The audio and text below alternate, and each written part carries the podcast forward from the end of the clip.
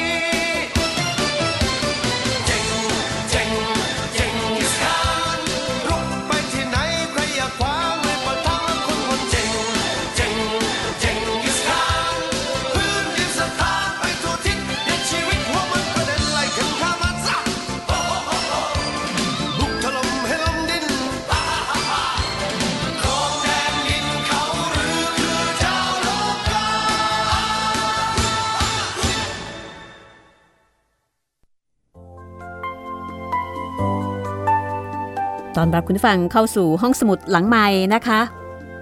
กับเรื่องเจงกิสขานค่ะ เป็นเพลงนำรายการที่คึกคักมากงานเพลงของ Royal Sprite นะคะ ที่เอามาใส่เนื้อร้องภาษาไทย ก็เป็นเรื่องของนักรบ นักบริหาร แล้วก็อาจจะเรียกว่าเป็นอัจฉริยะคนหนึ่งของโลกเลยทีเดียวค่ะ จากผู้นำชนเผ่าเร่ร่อนเล็ก ๆ ในทะเลทราย กลายมาเป็นจอมทัพ ที่คนทั้งเอเชียแล้วก็รวมไปถึงยุโรปต้องหวาดผวาในอำนาจ จากหนังสือเจงกิสคานเรียบเรียงโดยมันทิราจัดพิมพ์โดยสำนักพิมพ์แสงดาว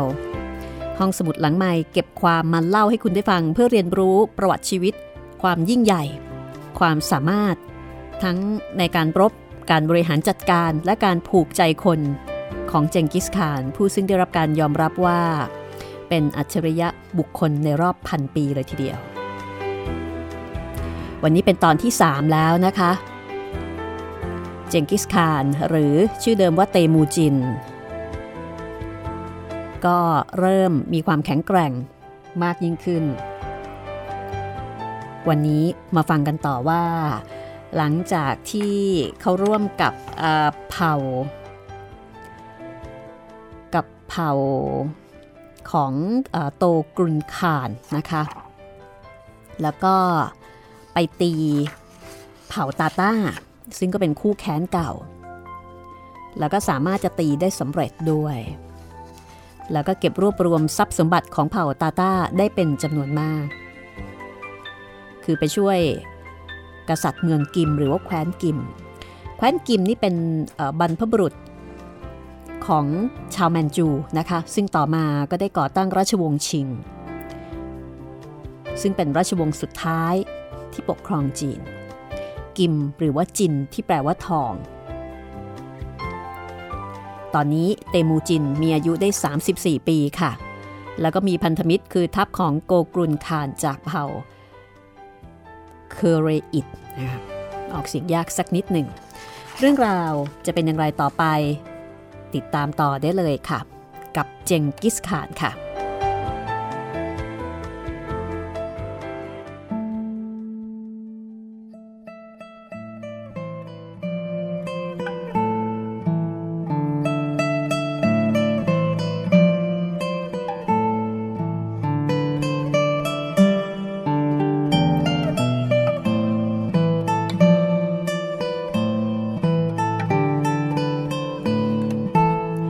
ปีพุทธศักราช 1740 เตมูจินต้องการจะรวมชาติรวมคนให้เป็นหนึ่งเดียว เขาไม่อยากแบ่งเผ่าพันธุ์อีกต่อไป ยิ่งมีเผ่าพันธุ์มาก มีหลายฝักหลายฝ่าย ก็ยิ่งทะเลาะขัดแย้งกันง่าย ถ้ารวมกันเป็นหนึ่งเดียว จะได้ไม่ต้องทะเลาะเบาแว้งกันอีกเตมูจินนำทหารออกไปปราบเผ่ามองโกอื่นๆ ที่ไม่ขึ้นกับใคร แล้วก็ไม่ยอมพักดีกับฝ่ายตน จนได้เผ่ามองโกทั้งเผ่าเล็กเผ่าน้อยมาอยู่ในอำนาจหลายเผ่าด้วยกัน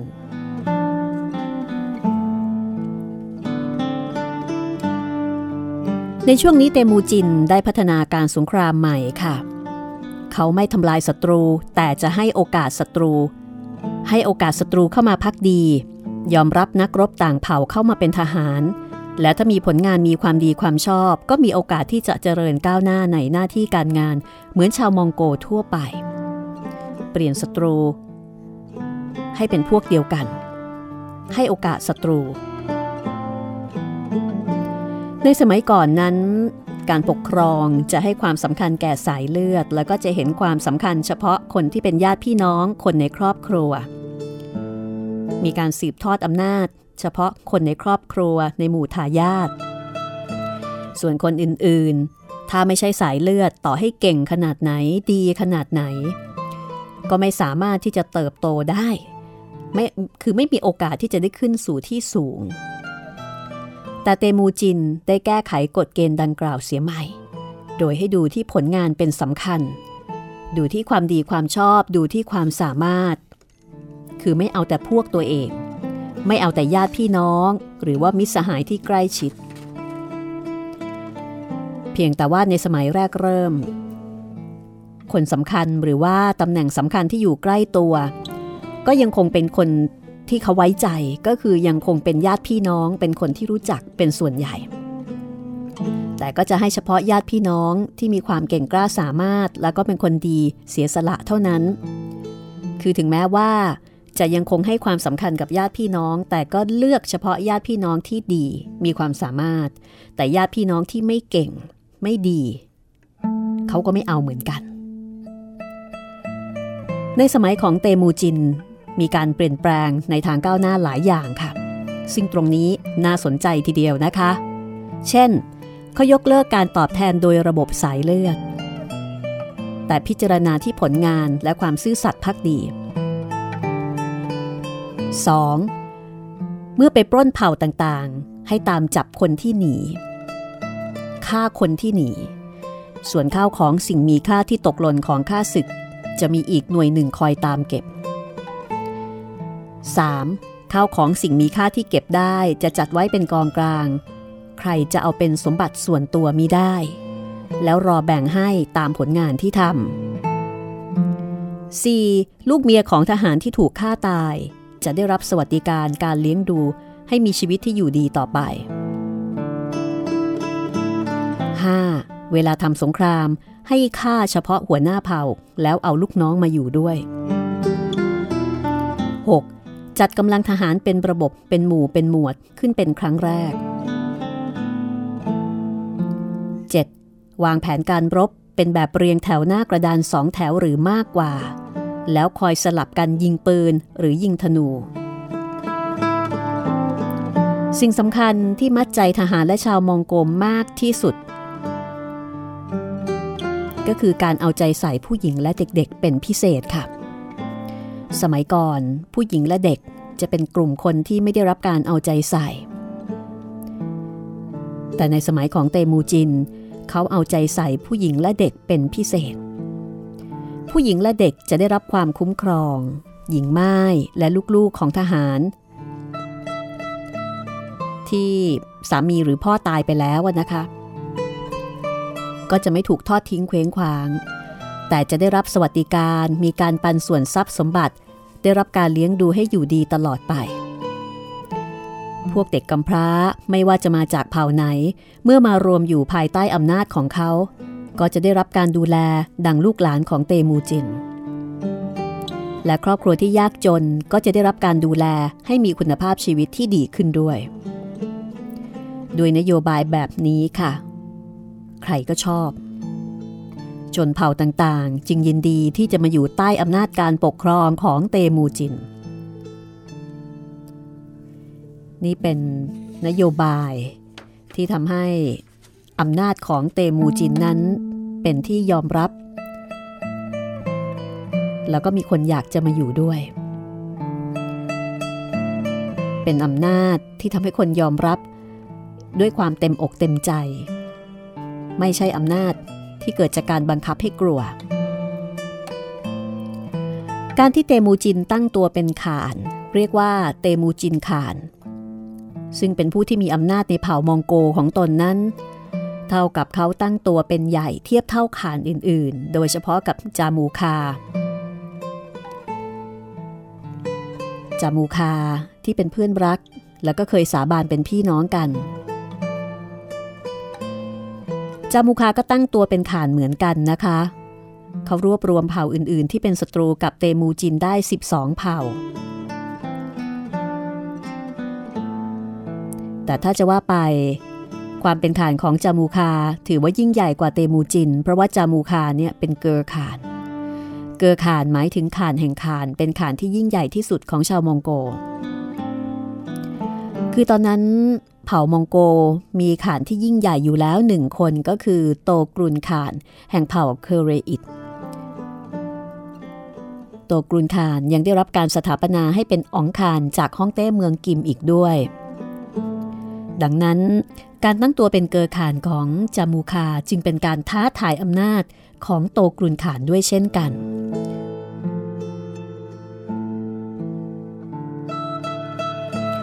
จามูคานั้นมีความแค้นเตมูจินอยู่ก่อนแล้ว พอได้ตั้งตัวเป็นใหญ่มีอำนาจอยู่ในมือ มีนักรบมากมาย ก็คิดที่จะชำระแค้น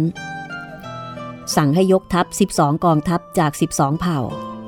ซึ่งก็มีเผ่าจาดารัน เผ่าเบี้ยฉี เผ่าตาต้า เผ่าหนจีลา เผ่าไนแมน แล้วก็เผ่าเล็กๆ อื่นๆ อีก 7 เผ่า รวมเป็น 12 เผ่า เพื่อที่จะไปถล่มเผ่ามองโกของเตมูจิน ในปีพุทธศักราช 1744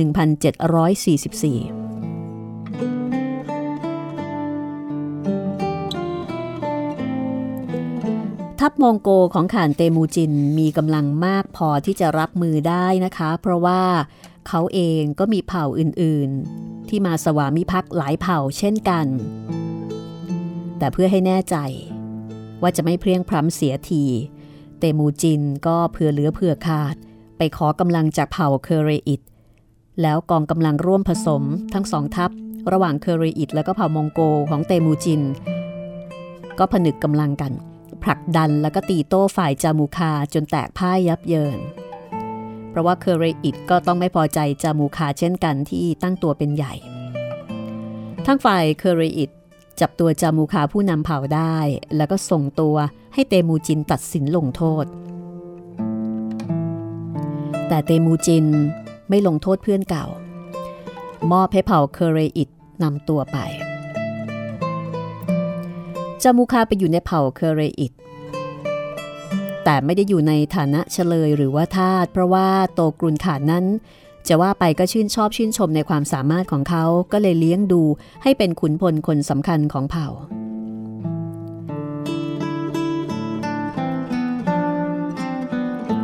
จากนั้นเตมูจิน ก็ยกทัพไปปราบเผ่าของตระกูลไฮซูอู้จนได้รับชัยชนะ แล้วก็ยังได้ช่วยทาสหรือว่าเฉลยที่เคยมีไมตรีต่อตัวเขาเป็นพิเศษให้ออกมาเป็นอิสระด้วย เตมูจินยังยกทหารไปปราบเผ่าหนจีลาแล้วก็เผ่าอื่นๆ จนราบคาบไปทุกเผ่า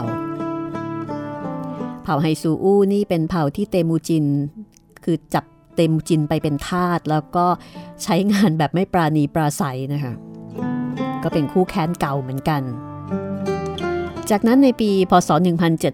1745 เตมูจินก็นำทัพมองโกไปปราบเผ่าตาต้าที่กระด้างกระเดื่องคู่ คือเป็นคู่แค้นเก่าอะนะ ก็ไปปราบอีกครั้งหนึ่ง แล้วครั้งนี้ได้รับชัยชนะอย่างเด็ดขาด ซึ่งถือเป็นการยุติสงครามระหว่าง เผ่าทั้งสอง โดยสิ้นเชิง เพราะว่าครั้งนี้เตมูจินได้ทำการกลืนเผ่าตาต้าให้เป็นหนึ่งเดียวกับมองโก เตมูจิน แสดงความเป็นผู้นำให้ปรากฏ ด้วยการแสดงความโอบอ้อมอารี ต่อคนในเผ่าตาต้าค่ะ เขาไม่สั่งประหารชีวิตคนในเผ่าอย่างกฎที่เคยเป็นมาในอดีต แต่เขาให้ทุกคนเข้ามายอมรับอำนาจเขา แล้วก็ถือประชาชนทุกคนในเผ่า ว่าเป็นคนของเขาที่จะ ที่เขาจะต้องให้ความคุ้มครองดูแล แล้วเขาก็สนับสนุนให้ชายหนุ่มหญิงสาวทั้งสองเผ่า ได้แต่งงานร่วมกันคือสนับสนุนให้มีการแต่งงานข้ามเผ่าเพื่อที่จะกลืนซะเผ่าตาตาจึงถูกสลายตัวเองเข้ากับเผ่ามองโก นับแต่นั้นเป็นต้นมา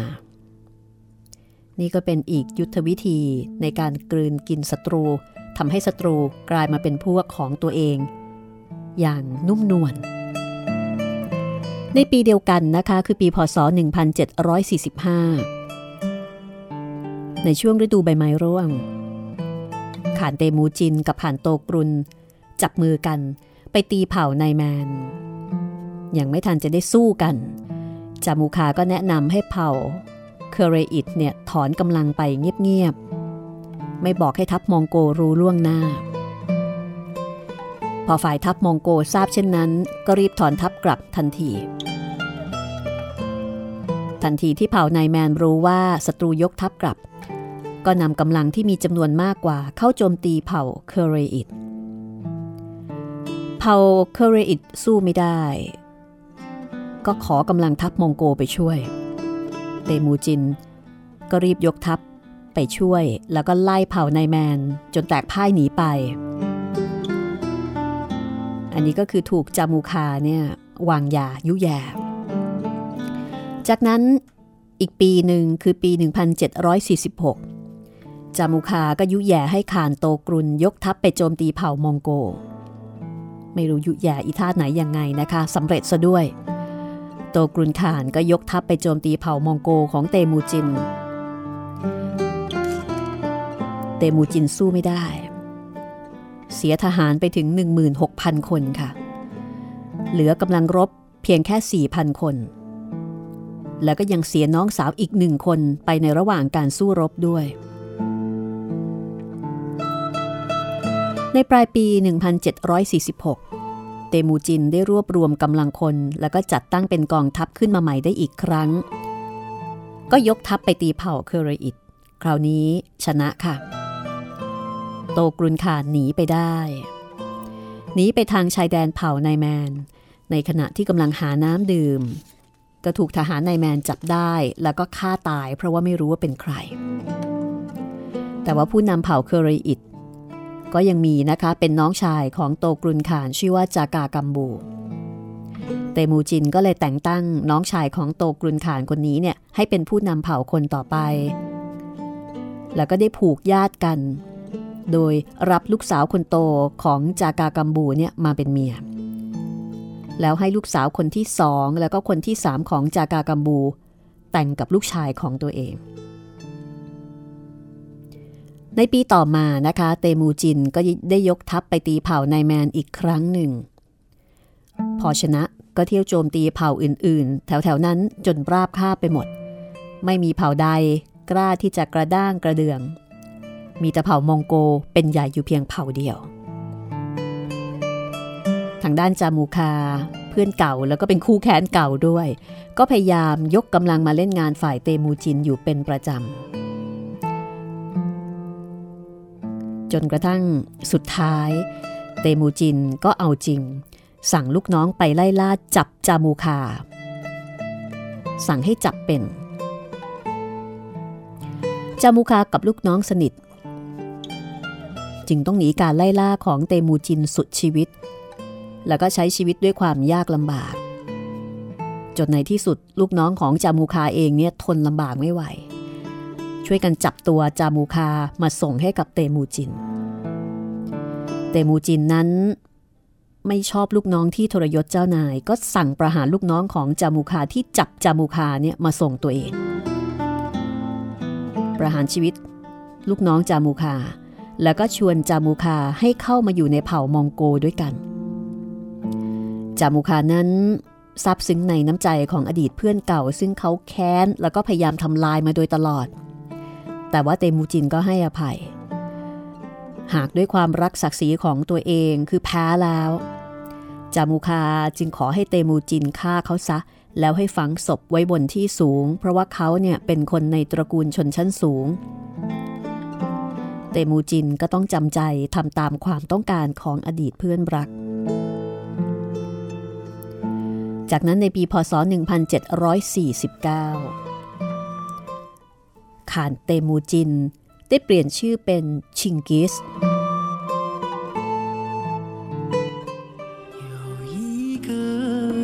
ชิงกิสแปลว่าแข็งแกร่งมั่นคง ไม่สั่นคลอน ไม่วันไหว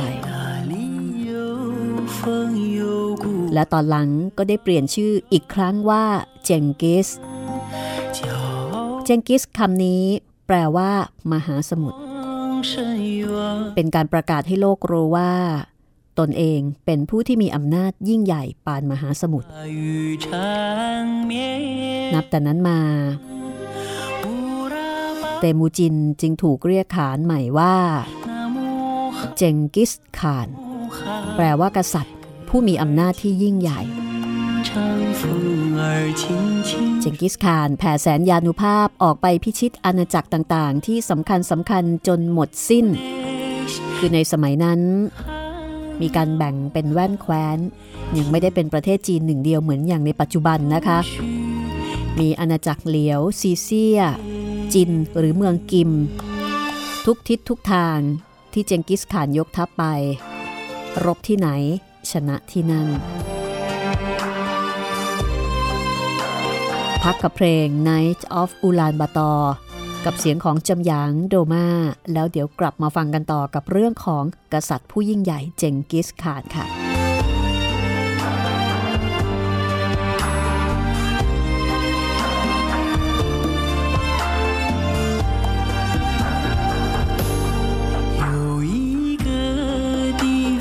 很远很远，那里有风，有古老的草原，骄傲的母亲目光深远，温柔的她那话语缠绵。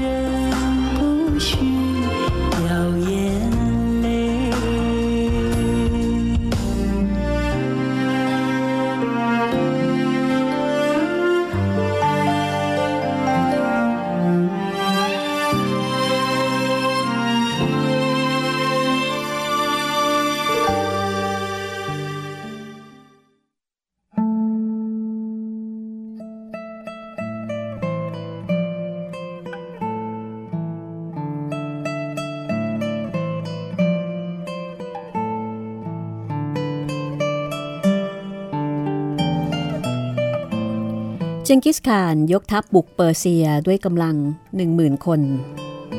แล้วก็ยึดครองได้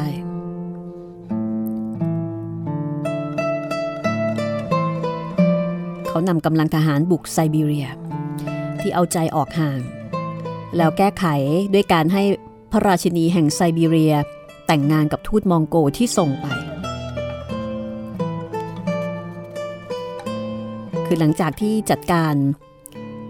รวบรวมเผ่าต่างๆ ให้เป็นหนึ่งเดียวกันได้เรียบร้อยแล้ว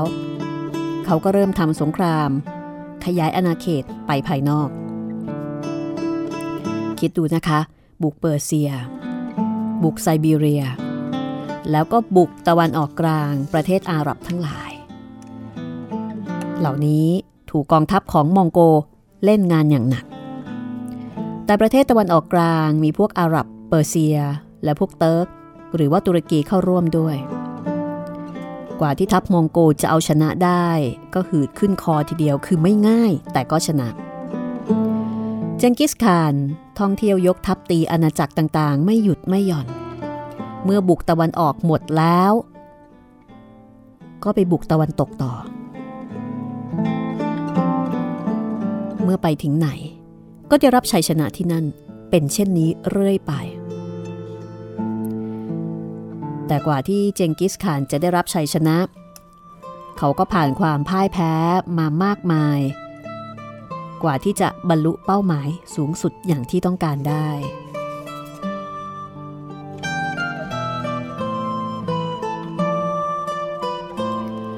อาณาจักรมองโกนั้นประกอบด้วยชนเผ่าต่างๆ หลายเผ่า แต่ละเผ่าก็จะมีขนบธรรมเนียมประเพณีลัทธิความเชื่อที่แตกต่างกัน แต่ที่เหมือนกันแล้วก็เป็นลักษณะร่วมก็คือการเป็นชนเผ่าเลี้ยงสัตว์เร่ร่อน ใช้ชีวิตอยู่ในกระโจม เคลื่อนย้ายไปเรื่อยๆ ทีนี้เมื่อมาอยู่รวมกัน อยู่ภายใต้การปกครองของเผ่ามองโก ซึ่งมีเจงกิสข่านเป็นผู้นำสูงสุด ก็ต้องมีกฎเกณฑ์สำหรับปฏิบัติร่วมกันเพื่อความเป็นระเบียบเรียบร้อย เจงกิสข่านในฐานะประมุข เขาได้ตรากฎหมายขึ้นใช้ เรียกว่ากฎหมายแม่บทยัสซาเจงกิสคานิ หรือประมวลกฎหมายจาซาต้าเฉวียนจาซาคือกฎหมาย ต้าเฉวียนคือประมวลค่ะ เป็นกฎหมายสูงสุดของอาณาจักรมองโก แต่เนื้อความเขียนเป็นภาษาจีน เพราะว่าตอนนั้นมองโกยังไม่มีตัวอักษรเป็นของตัวเอง มีแต่ภาษาพูด จุดมุ่งหมายสำคัญของกฎหมายสูงสุดที่เจงกิสข่านได้ประมวลเขียนขึ้นเนี่ยนะคะ ก็เพื่อต้องการให้ผู้คนส่วนใหญ่ดำรงชีวิตอยู่ร่วมกันอย่างสงบสุข และมีสันติภาพในสังคมบ้านเมือง กฎหมายนี้มีบทบัญญัติเกี่ยวกับการปกครอง การทหาร การเศรษฐกิจ และสังคม คุณผู้ฟังอยากทราบไหมคะว่า กฎหมายนี้มีบทบัญญัติ อะไรบ้าง นี่ก็ถือเป็นอีกผลงานหนึ่งแล้วก็เป็นอีกหนึ่งยุทธวิธีนโยบายในการปกครองคนของเจงกิสข่านซึ่งไม่ได้เก่งเฉพาะในเรื่องของการรบเท่านั้นนะคะ คือรบได้แล้วเนี่ยได้อาณาจักรได้คนแล้วก็ต้องมานั่งบริหารจัดการอีก ซึ่งไม่ใช่เรื่องง่าย บทบัญญัติต่างๆ มีดังนี้ค่ะ 1. ห้ามลักพาตัวผู้หญิง ผู้ใดละเมิดมีโทษถึงประหารชีวิต นี้แสดงว่าเขาให้ความสำคัญกับผู้หญิงมากนะคะ คุ้มครอง สิทธิสตรีเลยนะนี่ 2. ห้ามคบชู้ ผู้ละเมิดมีโทษถึงประหารชีวิตเช่นเดียวกันค่ะ 3. ครอบครัวสามีภรรยาต้องซื่อสัตย์ต่อกัน ลูกต้องซื่อสัตย์และเคารพพ่อแม่ ผู้อาวุโส 4. 4. ห้ามลักขโมยสัตว์ ถ้าละเมิดมีโทษถึงประหารชีวิต ถ้าสัตว์เลี้ยงหายไปไม่ว่าจะเป็นสัตว์เลี้ยงของใคร ทุกคนในเผ่าต้องช่วยกันตามหาคืนเจ้าของให้ได้ 5. ห้ามลักพาตัวคนมาเป็นทาส 6. ห้ามฆ่าสัตว์ระหว่างเดือนมีนาคมถึงเดือนตุลาคม เพราะเป็นฤดูผสมพันธุ์ ในช่วงฤดูหนาว ห้ามล่าสัตว์ ห้ามล่าสัตว์เกินกว่าที่พอกินพออยู่ นี่แสดงว่า ให้ความสำคัญกับเรื่องของทรัพยากร เรื่องของการรักษาสิ่งแวดล้อมนะคะ มีความรู้แล้วก็ละเอียดอ่อนมากด้วย ข้อที่ 7 ค่ะ คนมั่งมีจะต้องเกื้อหนุนคนยากจน ข้อที่ 8 ผู้น้อยต้องเคารพนับถือผู้ใหญ่ หรือหัวหน้าของตน ข้อที่ 9 ห้ามบุคคลทำตัวเสมอเจงกิสข่าน ข้อที่ 10 ผู้ใดทำให้คนหลงเชื่อหรือเป็นพยานเท็จ ผู้นั้นมีโทษถึงประหารชีวิต ข้อ 11 ห้ามใช้ความรุนแรงขณะทะเลาะวิวาทกัน ข้อ 12 ห้ามอาบน้ำหรือถูกน้ำ ในระหว่างที่มีฝนฟ้าขนองเพื่ออะไรทราบไหมคะ จะได้ไม่ถูกฟ้าผ่า เพราะว่าการอยู่ในทุ่งโล่งกว้างแบบนั้นนี่ คงจะมีคนถูกฟ้าผ่าตายอยู่เป็นประจำนะคะ 13. ขานทุกคนต้องมาจากการเลือกตั้งของคนในเผ่า อันนี้ก็ต้องบอกว่า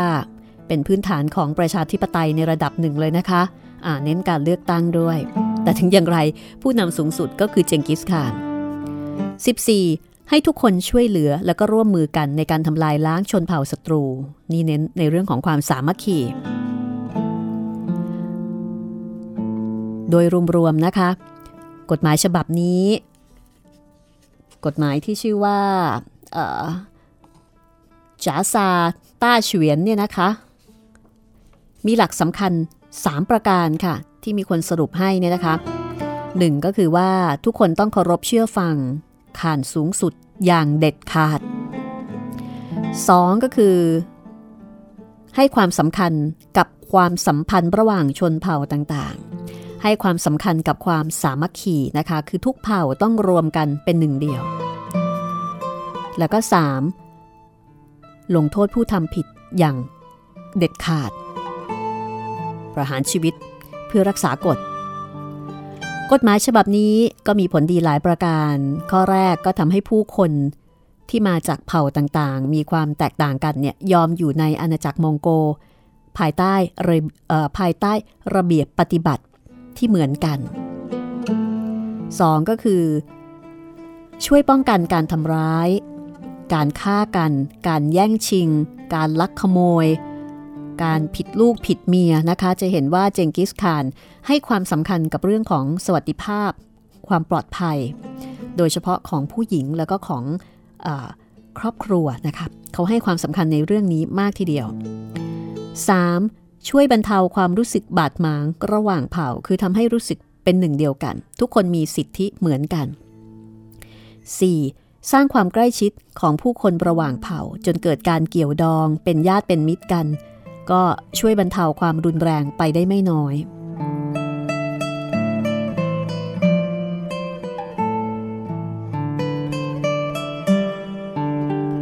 อีกประการหนึ่ง การที่เจงกิสข่านยกทัพออกไปทำสงครามอยู่เนืองๆ มีผลดีก็คือทำให้ทหาร ซึ่งประกอบด้วยบุคคลหลายเผ่าไม่ต้องรบกันเอง การทำสงครามเท่ากับได้ไปพักผ่อน เป็นการออกกำลังกายอย่างหนึ่งของทหารนะคะ เขาถืออย่างนั้นเลยทีเดียว คือจัดการให้ไปรบกับคนอื่น จะได้ไม่ต้องมาตีกันเอง เพราะถ้าเกิดว่างเดี๋ยวต้องตีกันเองอะไรทำนองนั้น อันนี้ต้องไปรบอยู่ตลอด ไม่มีเวลาที่จะมาตีกันเอง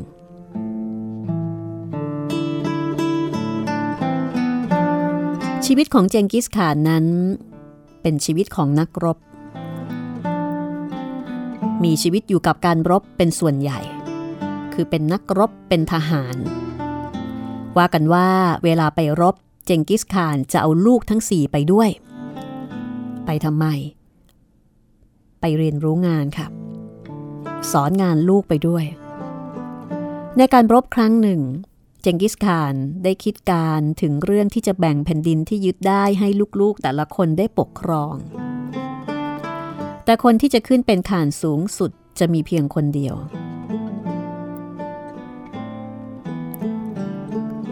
ทีนี้มีลูกสี่คน ถามว่าลูกคนไหนจะได้ขึ้นเป็นข่านสูงสุด คนที่เป็นข่านสูงสุด จะมีหน้าที่เป็นเสมือนรัฐบาลกลาง แล้วก็จะมีข่านรองรองลงไปทำหน้าที่เหมือนกับรัฐมนตรีในรัฐบาลกลาง โดยปกติแล้วลูกคนโตก็น่าจะขึ้นเป็นขานสูงสุดใช่ไหมคะ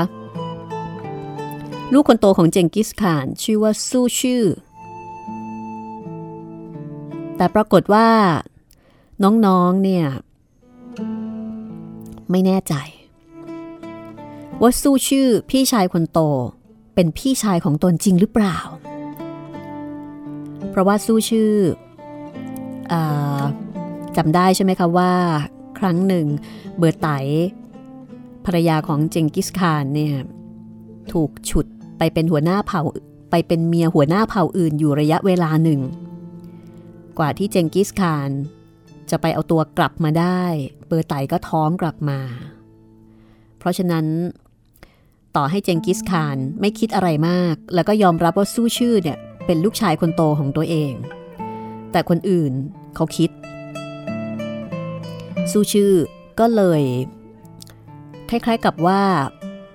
ถูกระแวง ว่าเป็นเลือดเนื้อเชื้อไขของเจงกิสคานจริงหรือเปล่า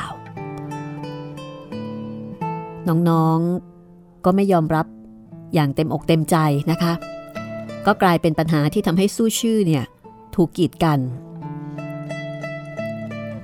เจงกิสข่านก็รู้ดีว่า ลูกๆทุกคน ล้วนอยากเป็นข่านสูงสุดด้วยกันทั้งนั้น โดยเฉพาะลูกชายสองคนแรก แต่เจงกิสขานก็ไม่เห็นแก่หน้าลูกนะคะ เขาเห็นแก่ความอยู่รอดรุ่งเรืองของเผ่าเป็นสำคัญ เขาก็พยายามฝึกหัดพัฒนาให้ลูกๆเนี่ยมีความเก่งกล้าสามารถ ลูกทุกคนจะถูกทดสอบความสามารถ ลูกชายคนแรกและคนที่สองถูกทดสอบความสามารถด้วยการให้ไปตีเมืองเมืองหนึ่ง ซึ่งเจงกิสขานเชื่อว่าจะใช้เวลาคราวหนึ่งไม่เกิน 3 เดือน ก็น่าจะตีได้สำเร็จ คือมอบหมายงานให้ทดลองทำแล้วก็กำหนดระยะเวลาให้ด้วยนะคะ คือถ้าเกิดเป็นเจงกิสขานเองเนี่ยเขาจะใช้เวลาประมาณนี้ไม่เกิน 3 เดือนปิดจ็อบแต่ลูกสองคนใช้เวลานานถึง 6 เดือนกว่าจะตีได้ ซึ่งเจงกิสขานถือว่าไม่ผ่าน ไม่เหมาะที่จะขึ้นเป็นขานสูงสุดไม่ผ่านเกณฑ์ แต่ลูกคนที่สามทำได้ ทดสอบผ่านเกณฑ์มาตรฐานนะคะ จึงสมควรให้ขึ้นเป็นข่านคนต่อไป ต่อจากเจงกิสข่าน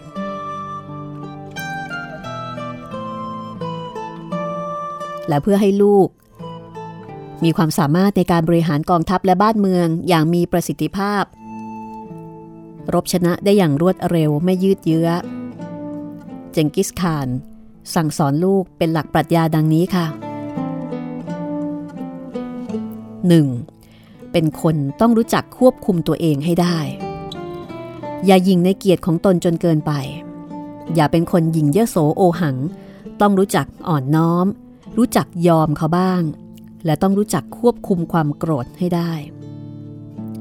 เจงกิสขานเน้นย้ำว่า เจ้าไม่สามารถเป็นผู้นำได้ ถ้าเจ้าไม่รู้จักยอมคนอื่น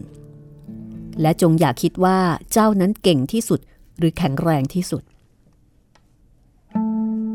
สำคัญมากนะคะ ต้องรู้จักควบคุมตัวเองให้ได้ และก็ต้องรู้จักยอมคนอื่นเป็น ข้อที่สองค่ะ ให้ทำมากกว่าพูด อย่าพูดมากกว่าทำจงทำให้คนอื่นเห็น และก็ต้องรู้จักเห็นใจคนอื่น แล้วก็เน้นย้ำว่า คนเป็นผู้นำจะไม่มีความสุข จนกว่าประชาชนจะมีความสุข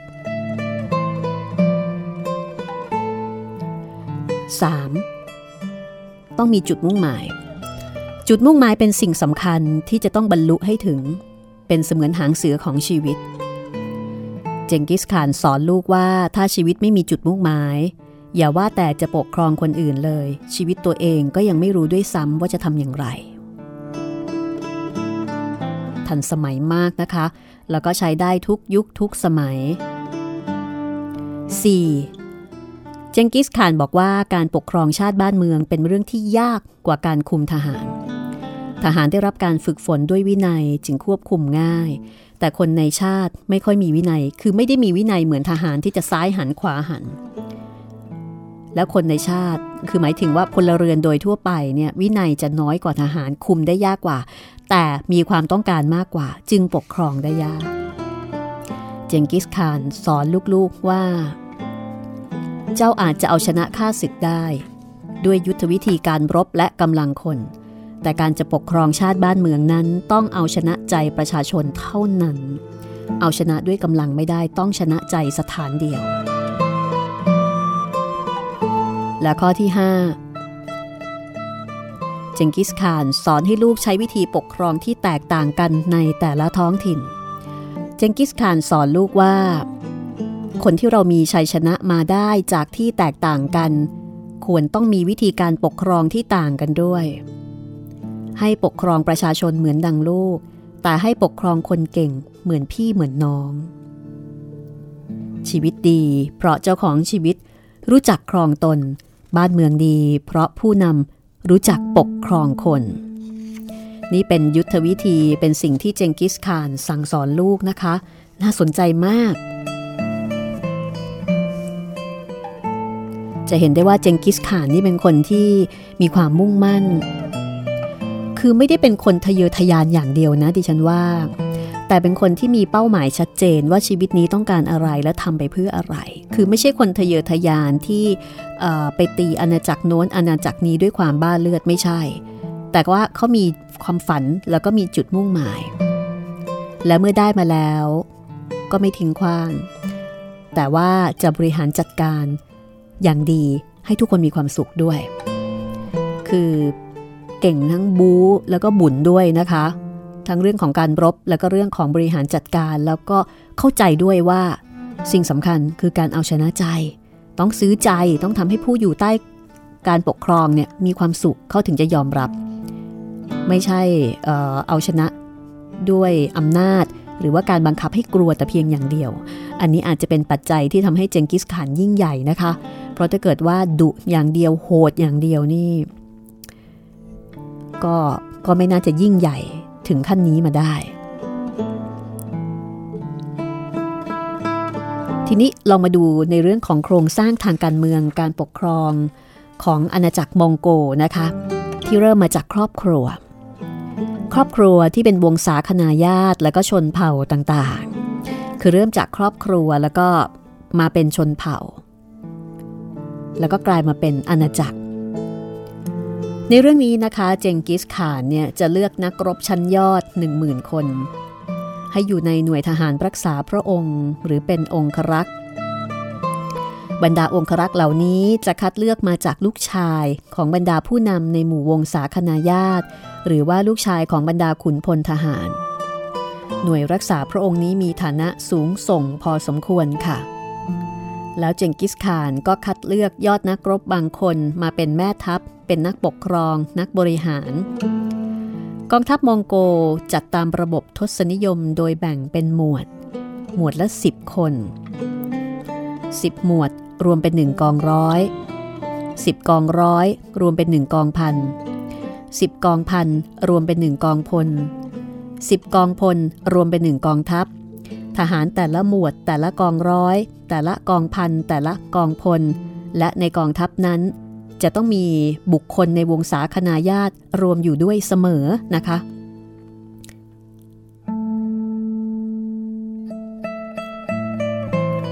แล้วก็ในกองทัพมองโกเนี่ยจะมีระเบียบการปกครอง ที่มีผู้บัญชาการหมื่นครัวเรือน อันนี้หมายถึงกระโจมนะคะ ครัวเรือนก็คือกระโจม ระยะแรกเนี่ยมีอยู่ 4 คนแบ่งเป็นผู้บัญชาการปีกซ้าย ผู้บัญชาการปีกขวา ผู้บัญชาการส่วนกลาง ผู้บัญชาการบริเวณปากเขาโดยรอบ คือผู้บัญชาการตระเวนชายแดน ต่อมาขยายอาณาจักรมากขึ้นก็มีจำนวนเพิ่มมากขึ้น ผู้บัญชาการเหล่านี้ขึ้นตรงต่อจอมข่าน ซึ่งเป็นผู้บัญชาการสูงสุดโดยตำแหน่งทั้งทางนิตินัยและก็พฤตินัย ในส่วนของผู้บังคับกองพันครัวเรือนนั้น ตอนแรกๆเนี่ยมีทั้งหมด 95 กองพัน แล้วก็มีผู้บังคับกองพันทั้งหมด 88 คน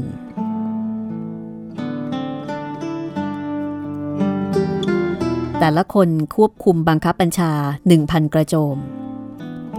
ขึ้นการบังคับบัญชาต่อผู้บัญชาการหมื่นครัวเรือน 4 คนคนละ 22 กองพัน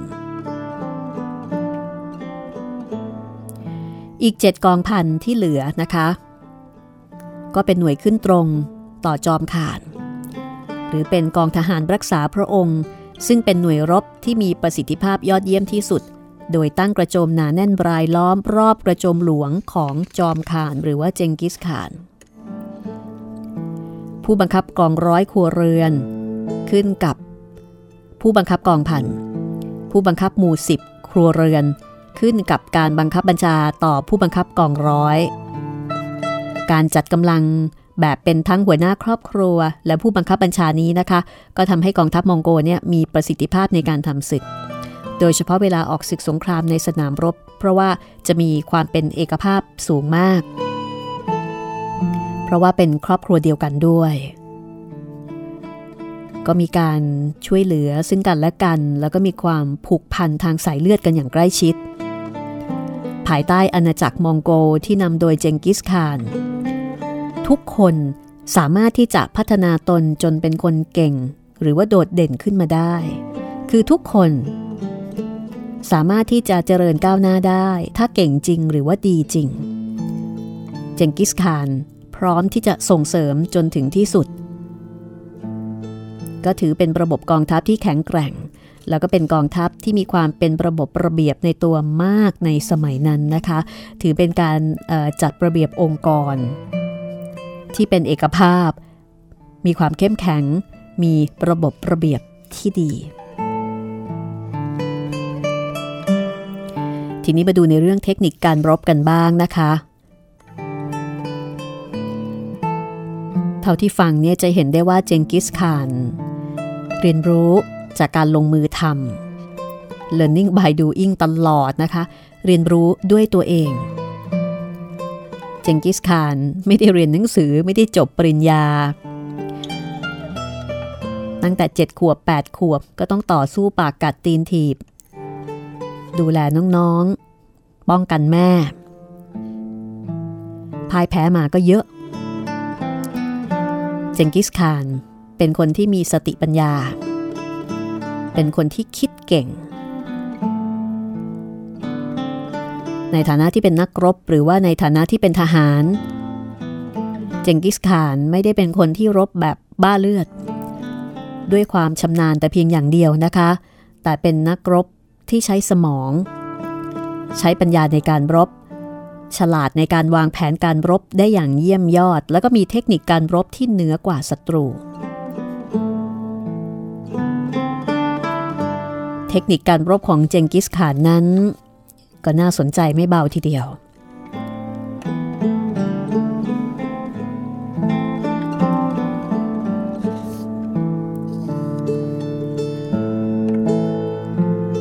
ถ้าอยากรู้ว่า เทคนิคการรบของเจงกิสข่าน มีอะไรบ้าง ติดตามฟังตอนหน้าค่ะ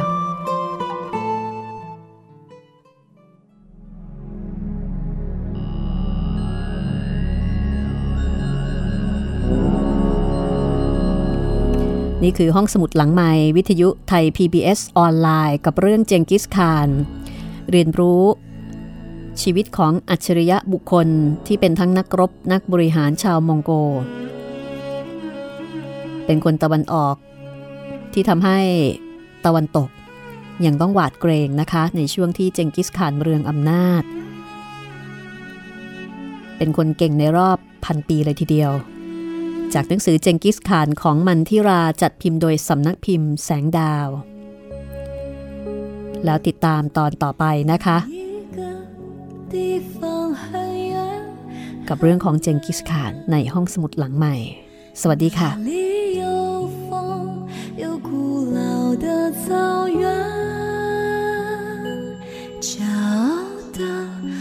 起目光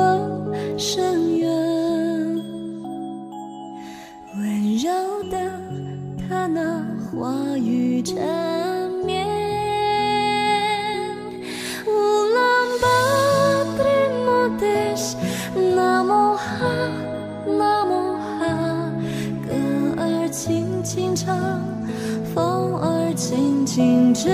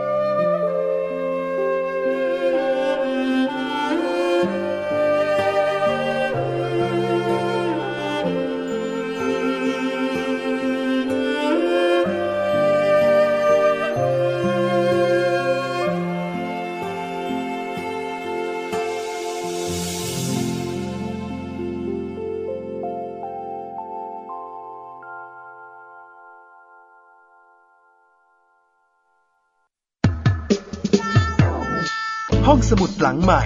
ห้องสมุดที่ฟังได้ทางวิทยุ กับรัศมีมณีนิน